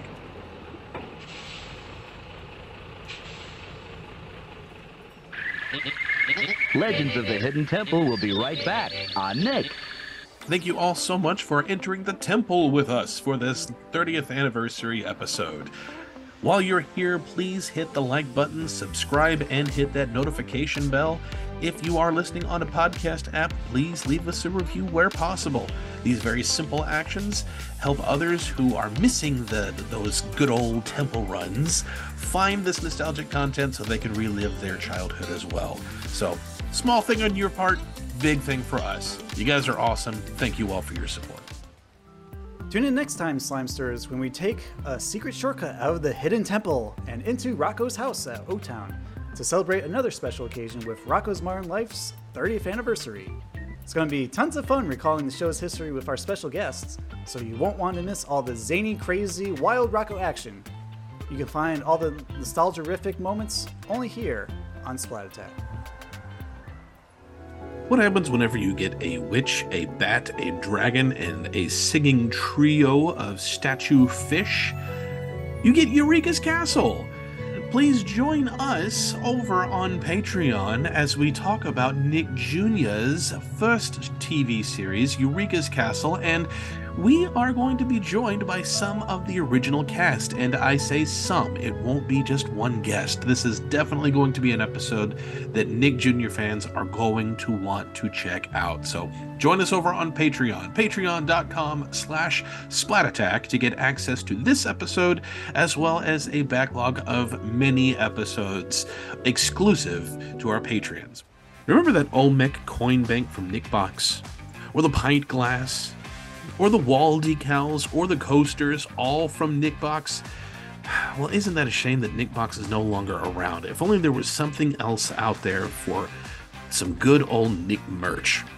Splat Attack's got you covered. We have brand new t shirts, two exclusive to Legends of the Hidden Temple. We have a Silver Monkeys t shirt and an Olmec t shirt. And we also just released a Nickelodeon Blimp t shirt. And we have t-shirts for all kinds of different things, also including Stick Stickly, which Wavy Davy also designed. So head over to our bonfire. Go to bonfire slash store slash splat attack store, hyphens in between. To take a look at what shirts that we have available, as well as some coffee mugs. If there's a design that you would like, shoot us a message. Let us know what you would like, and we'll do our very best. So don't let the cancellation of Nick Box get you down. There's still plenty of Nick merch out there. Head over to our bonfire and make your choice. The choices are yours and yours alone. And now back to Legends of the Hidden Temple, only on Nickelodeon. All right, we've got our pendants ready, and we've got our teeth guards in and helmets ready, and we're ready to do this temple run. So before we really get into more with our guests, uh, because this is a 30th anniversary, and we do want to make sure that we cover as much as we can of the series. I know this episode will be a little longer than our usual ones, but I'm sorry, that happens whenever we have 30th anniversary episodes. We have these many guests. Uh, I do want to mention before we get going uh, into the origins that there were some people that wanted to be here tonight, but unfortunately could not be here. Uh, we really wanted to have one contestant from each team. That that was our goal, and we were we were so close to to achieving that. Uh, Catherine Mangan, who was uh, on the on our show before, uh, she was our, our green monkey, and she was going to be here. She messaged me about an hour or so before we started and said that she's still recovering from pneumonia. She was hoping to to be here regardless, but she's she's too wiped, and totally understand that. We will be having Catherine on again at some point uh, because she's awesome and she has more stories to share with us. Uh, we were also going to have Joe True uh, who was our first Legends contestant on the show, but uh, I, for reasons that I'm not going to go into because it's very personal, but he was unable to make it for this episode, and all our love to both of you.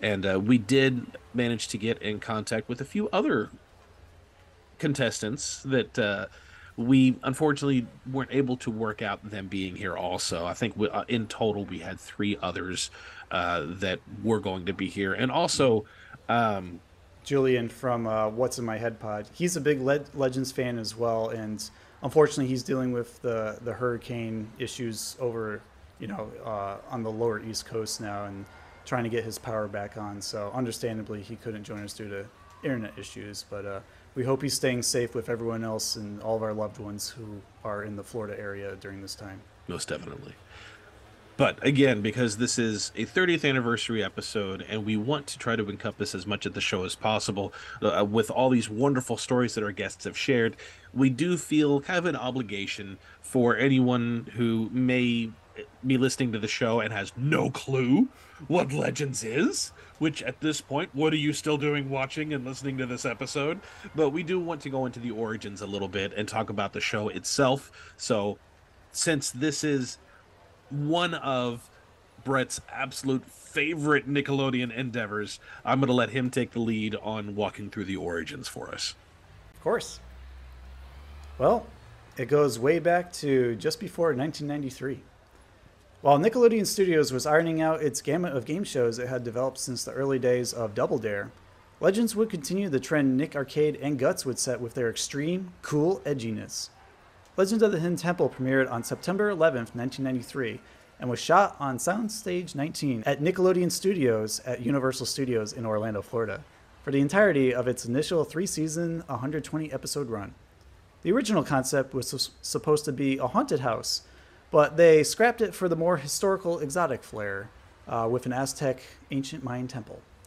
It was produced by David G. Stanley and Scott A. Stone, collectively under Stone Stanley Productions, and they depicted the show as the ultimate elimination challenge based loosely on ancient Mayan and Aztec culture, featuring lost treasures guarded by terrifying temple guards.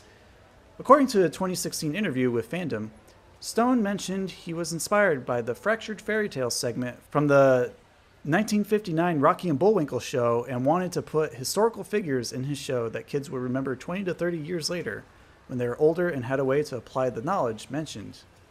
Of course, 30 years later, we're still talking about Legends today, so mission accomplished. Each of the six teams consisted of one boy and one girl wearing a colored shirt adorned with a yellow jungle animal emblem. The red jaguars, the blue barracudas, the green monkeys, the orange iguanas, and the silver snakes. And purple parrots. As mentioned in the Orlando Business Journal, it described it as a combination of Jeopardy and Raiders of the Lost Ark.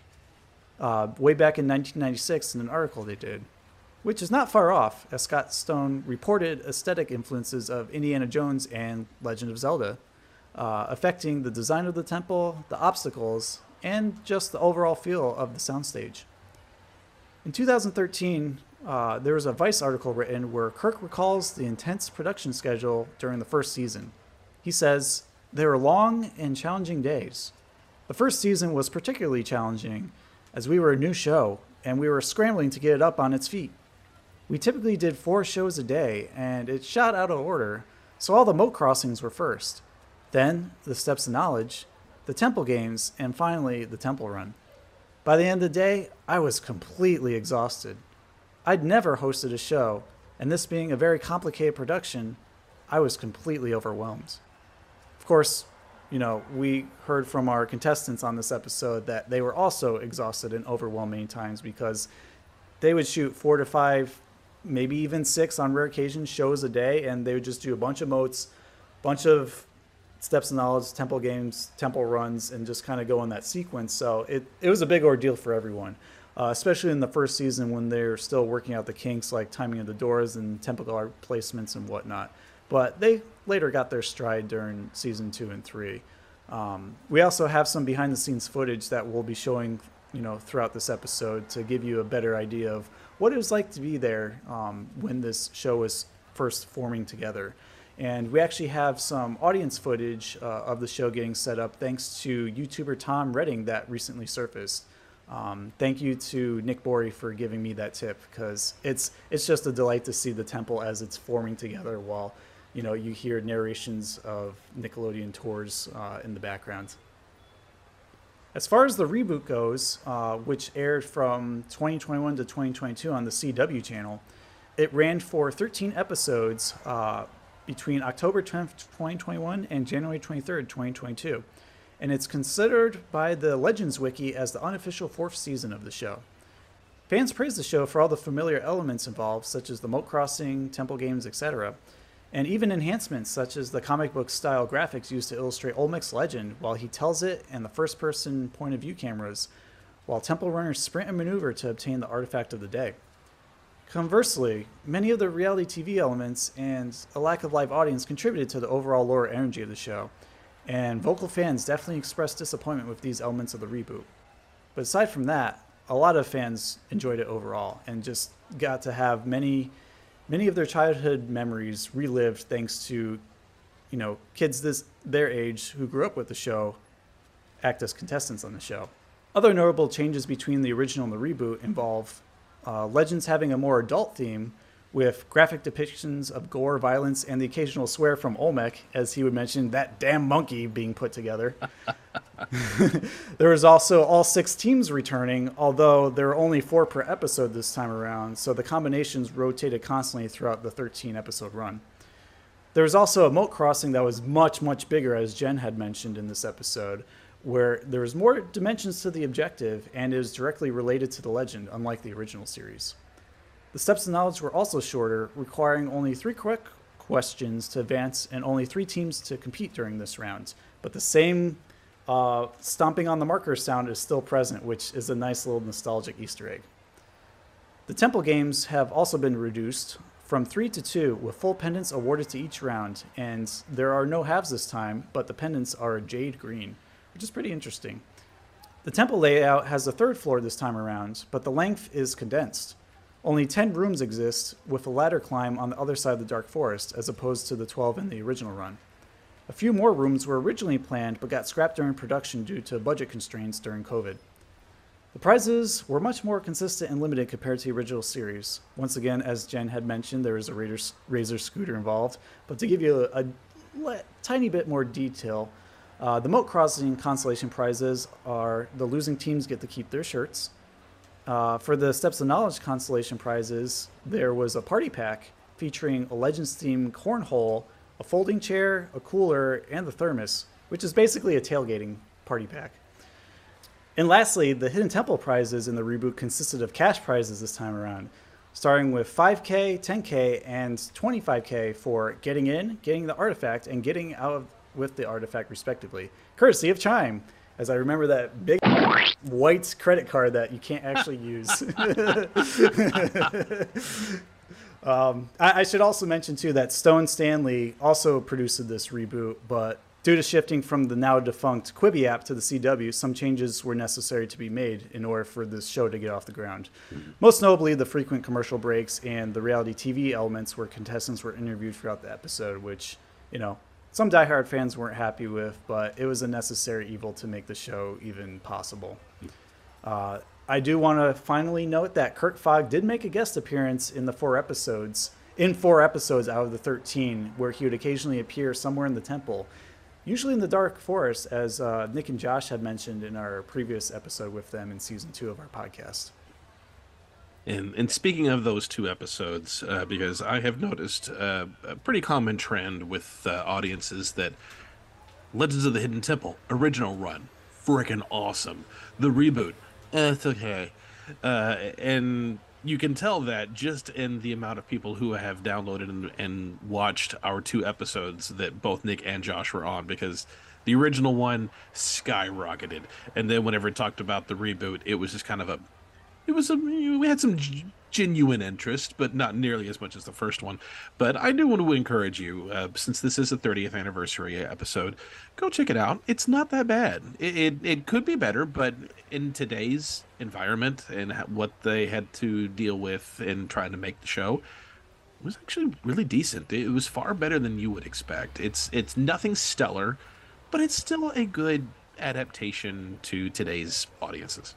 Agreed. Yeah, I would say approach it with nostalgic goggles and an open mind because if you're going to go in nitpicking, thinking it'll never live up to the original, then of course you're setting yourself up for failure with a bad time. Um, we we gave the 10,000 year necklace of Rama a fair chance, and it was one of our first per- perfect episodes on this podcast. So it just goes to show you that when you give something a chance to really shine for the things that it does right, it's not as bad as you think. Yeah. And uh, to continue on with the tradition of the 30th anniversary, uh, we've talked at length about Legends of the Hidden Temple on this podcast, and uh, and that's not a that's not a bad thing at all. We we if we didn't love it, we wouldn't talk about it so much.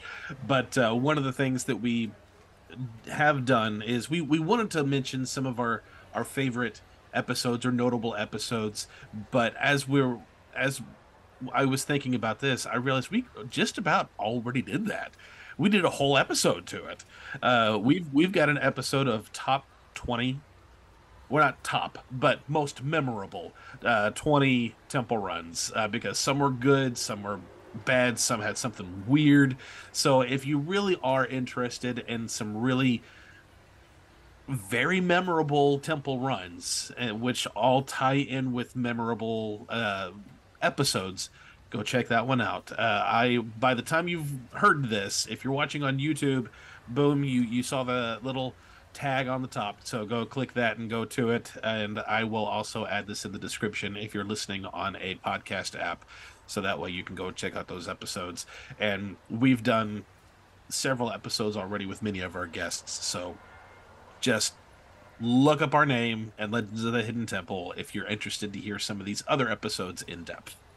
Indeed, yeah. And as as uh, we mentioned here and there, we also did an episode battle with two Legends of the Hidden Temple episodes. Kristen was our guest, uh, one of our guests for that, and we had a blast. So if any of you have any suggestions for what else you'd like to see us do with Legends of the Hidden Temple in terms of like podcast format, or if you want to see another episode battle where two go against each other, or maybe a Guts versus Legends episode, you know, let us know in the comments. We're open to ideas, and it'll help us shape the the road on this podcast journey. And honestly, if you want to hear our opinion on the Legends of the Hidden Temple TV movie, let us know.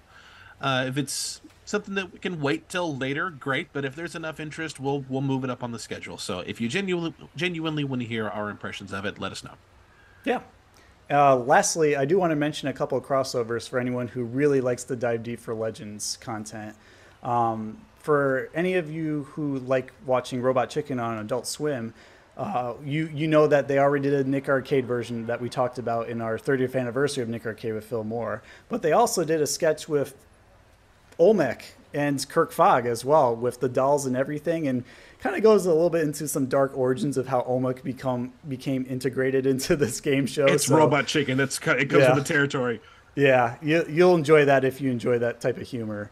Um, and there's also surprisingly a Nickelodeon connection too for any fan who loves the Loud House, which is pretty much, you know, the second most running cartoon on Nickelodeon right now compared to SpongeBob, or the Sponges. He may not be named as Alex would like to put it. Um, they they actually do a Temple Run episode where uh, Lincoln Loud and his father are orange iguanas, and they compete against like this bully kid and his bully dad, uh, who are the Silver Snakes, of course, because they are typically seen as the unofficial villain of the show. And they do a great tribute to it through their animation style of just running through all the games real quick, and even doing um, an animated version of the temple. So if you happen to see that, let us know what you think, and uh, could give us some ideas for more unique Legends content on our podcast down the road.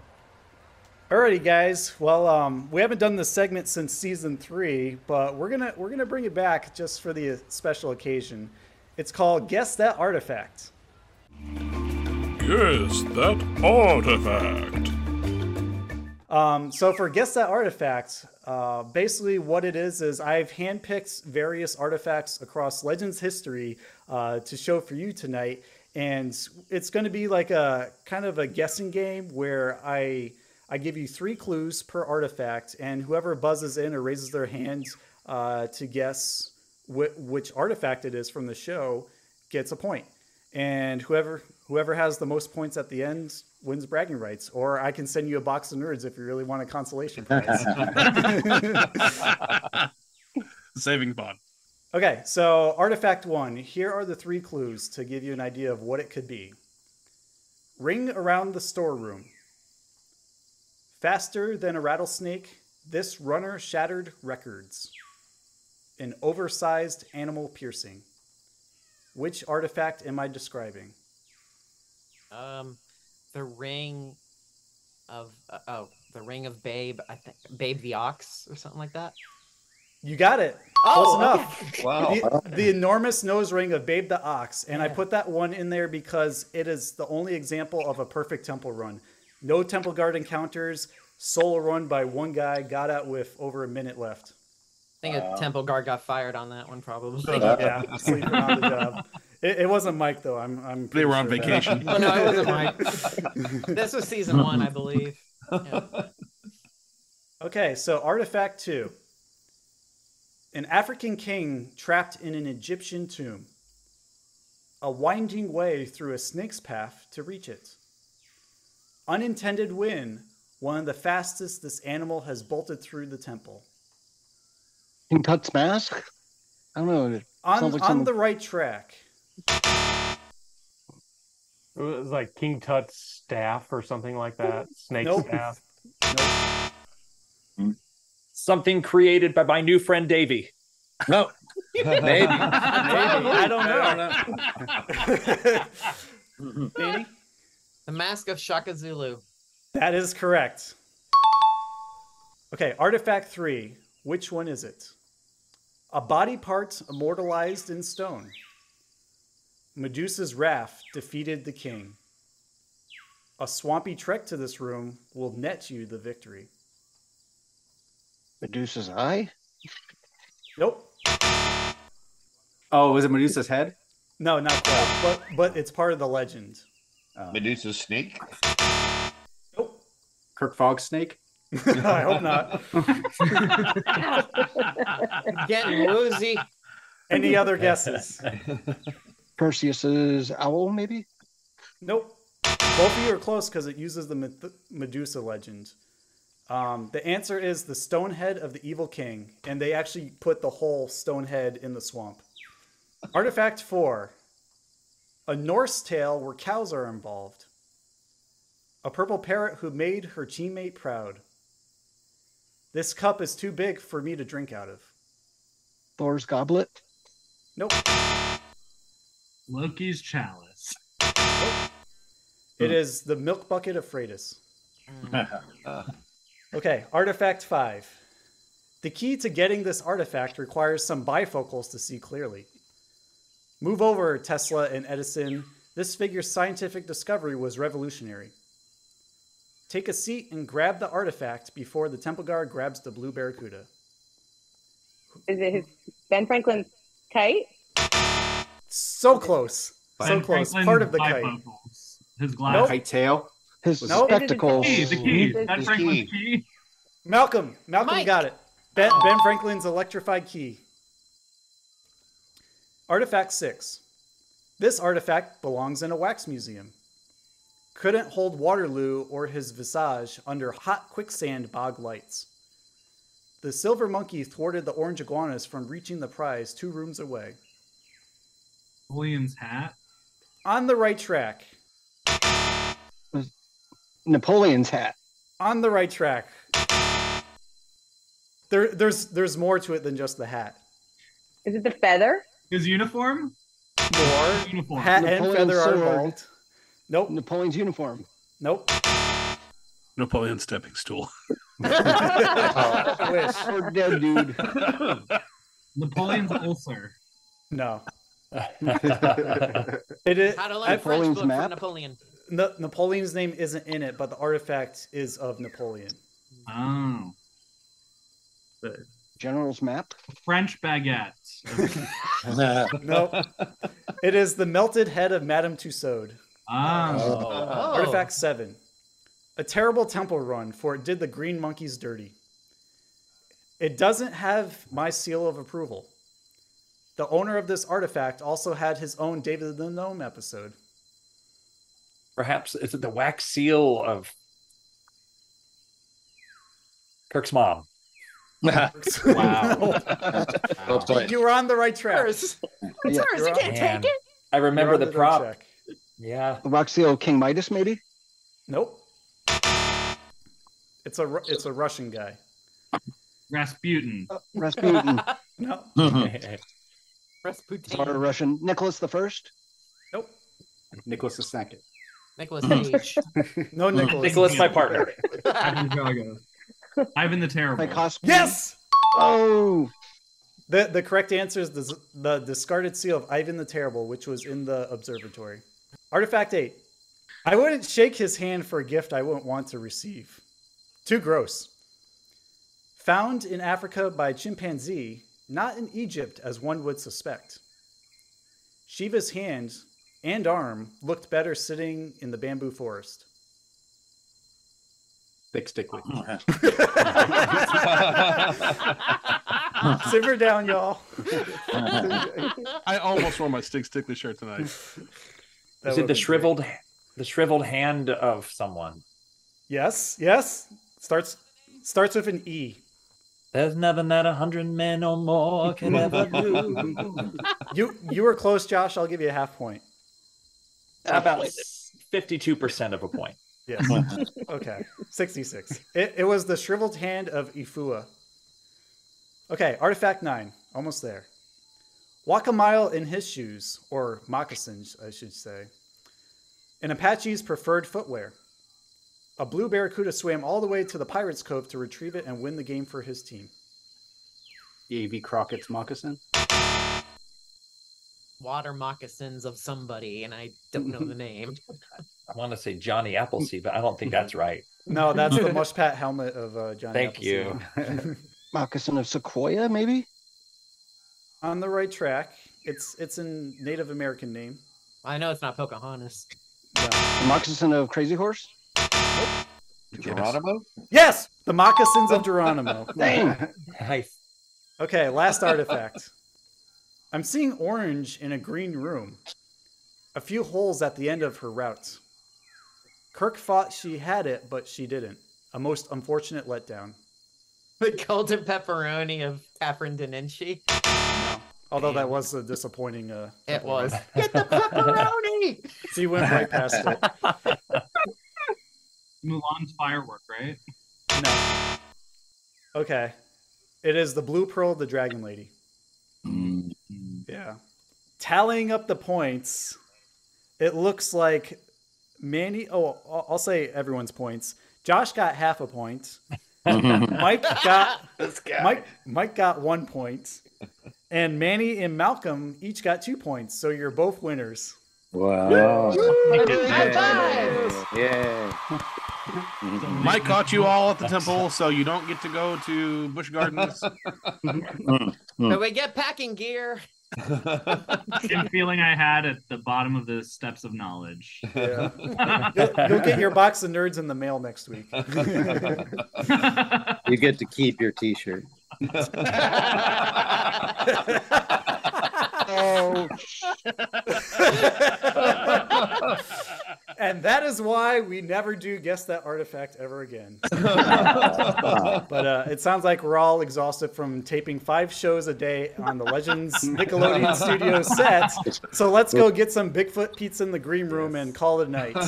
Uh, our closing question for today's episode is What do you remember most fondly about watching Legends of the Hidden Temple growing up, Slimesters? Write to us via email at splatattack2021 at gmail.com. Uh, DM us on Instagram as well at Splat Attack Podcast. You can also subscribe to our YouTube channel at Splat Attack Podcast. We're almost at a thousand subscribers, so every little bit helps if you want to hit that subscribe button and share with your friends who also love Legends of the Hidden Temple. Or you can just interact with us wherever you find us on social media. We're mostly on Instagram and YouTube, but we have a little bit of a Twitter, Facebook presence. Definitely on Patreon if you want to check that out as well, because our episode battle with Kristen um, between the jewel encrusted egg of Catherine the Great and the levitating dog leash of Nostradamus is over there, and it's a lot of fun. Again, thank you everyone for joining us today to celebrate the 30th anniversary of Legends of the Hidden Temple. Um, we appreciate having you here and just reliving a lot of these nostalgic memories of how the show came to be and the special meaning that still resonates in our hearts today. It's a pleasure to see all of you, and we appreciate you guys, everyone that's part of the show. Wavy Davy, good job, man. Oh, thank you. I'd like to just uh, really congratulate you guys on, uh, you know, putting putting a, a spotlight on on, you know, cultural things. Uh, these are you know you're kind of historians and social social studies work going on here. It's good work.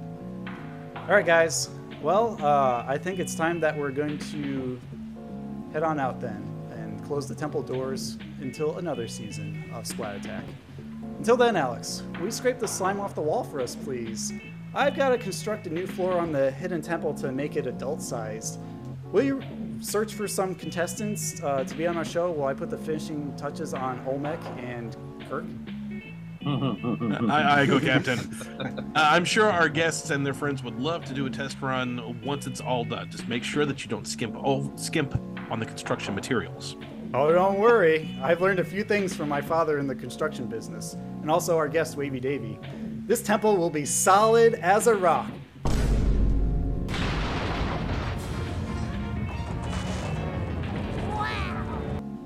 Ooh. Uh-oh. I think I broke Olmec. Uh, you, you, you oh no! saying It looks like he broke Olmec. Is he okay? Is his mouth moving all right? you, you you were saying Uh, I guess I forgot to put the screws in. oh well. Wel- welcome to Weinerville. I mean, s- spot you later. uh, I bet I, I better start from scratch. Olmec is not going to be pleased about this. Bye, Slimesters. Don't worry, Olmec. I'll be I'll be getting you back in shape in no time. You'd better, or I'll throw you to the temple guards. No, There's please one hiding in a tree as we speak. Barracudas. Ah!